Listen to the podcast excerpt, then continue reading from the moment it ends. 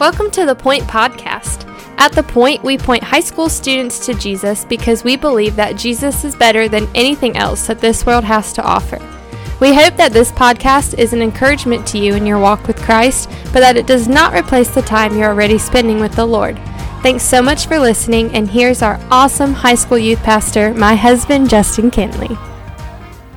Hey, what's up, students? Happy Saturday to you. Man, hope you're getting ready for life groups tomorrow. Cannot wait to walk through Matthew chapter 4 and then also kind of talk about the differences of the Gospels a little bit. Why is Matthew written differently than Mark? Why is Mark written differently than Luke? And so on and so on. Why, why are there differences? And just because there's differences, does that mean that there's contradictions? So I'm excited to talk about that tomorrow. But today, we're going to continue walking through Isaiah. And again, this is the Point Podcast is just to help you get in the Word a little bit more. So every day, we believe the Bible is important to your walk with Jesus every single day. And so we want to help you do that as best as we can. And so that's why we're willing to do this and we, we take time to do this because we believe that this right here at the word is important. And so today we're in Isaiah chapter 14. And what I love is yesterday we talked about how God used Babylon to, um, or, or really the prophecy was written here in Isaiah that God's going to use Babylon to judge the people of Israel, to really whip them back into shape in many ways, right? And to get their attention. But yet, basically, Babylon's not going to last forever. That God is going to deal with Babylon. And so it's so cool in chapter 14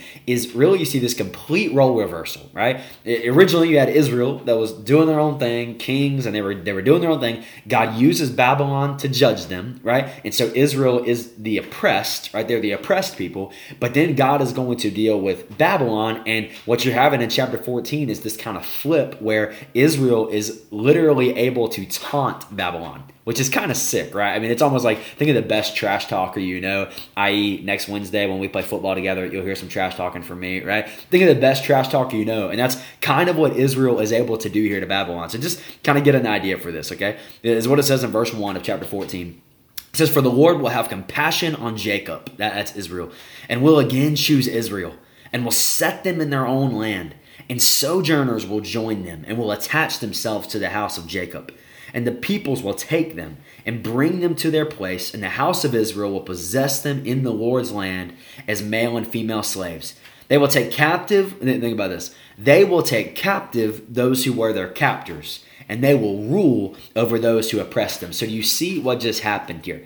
The, the ones who were oppressed, Israel, is now going to be over the people who had them oppressed. The, the ones who took them captive, they are now going to be rulers over. And isn't that just the awesome truth of the gospel?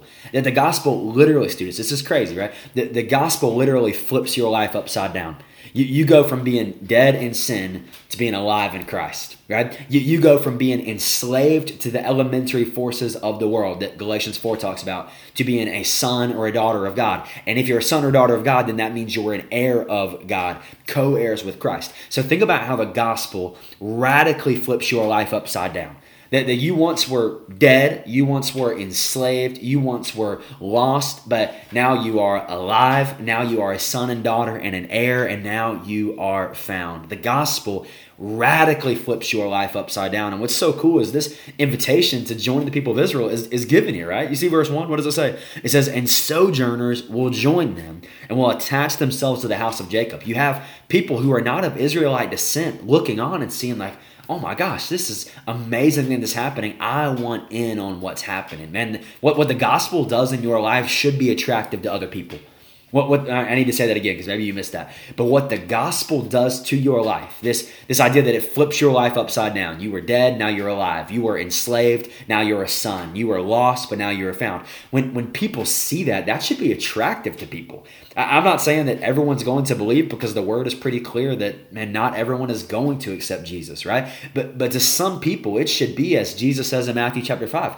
It should be salt and light that people see that transformation. People see that radical flipping upside down of your life, and they realize man, I, don't even know if I agree with that or I don't know what's all about that, but I want to be a part of it. And, and, that's exactly what you have happening here. Is Israel was the oppressed one. Now they're over their oppressors. They were captives, but now they are ruling over their captors.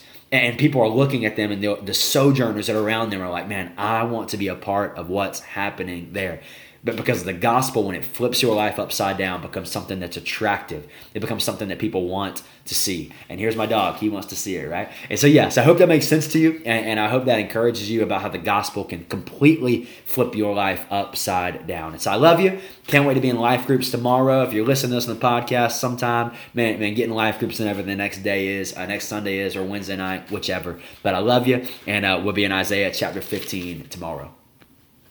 Thanks so much for listening. The Point is a ministry of First Baptist Church Indian Trail for high school students. We offer life groups every Sunday morning at 8, 9:30, and 11 o'clock, and we meet on Wednesday nights at 6:15. For more information, you can go to our church's website at fbcit.org.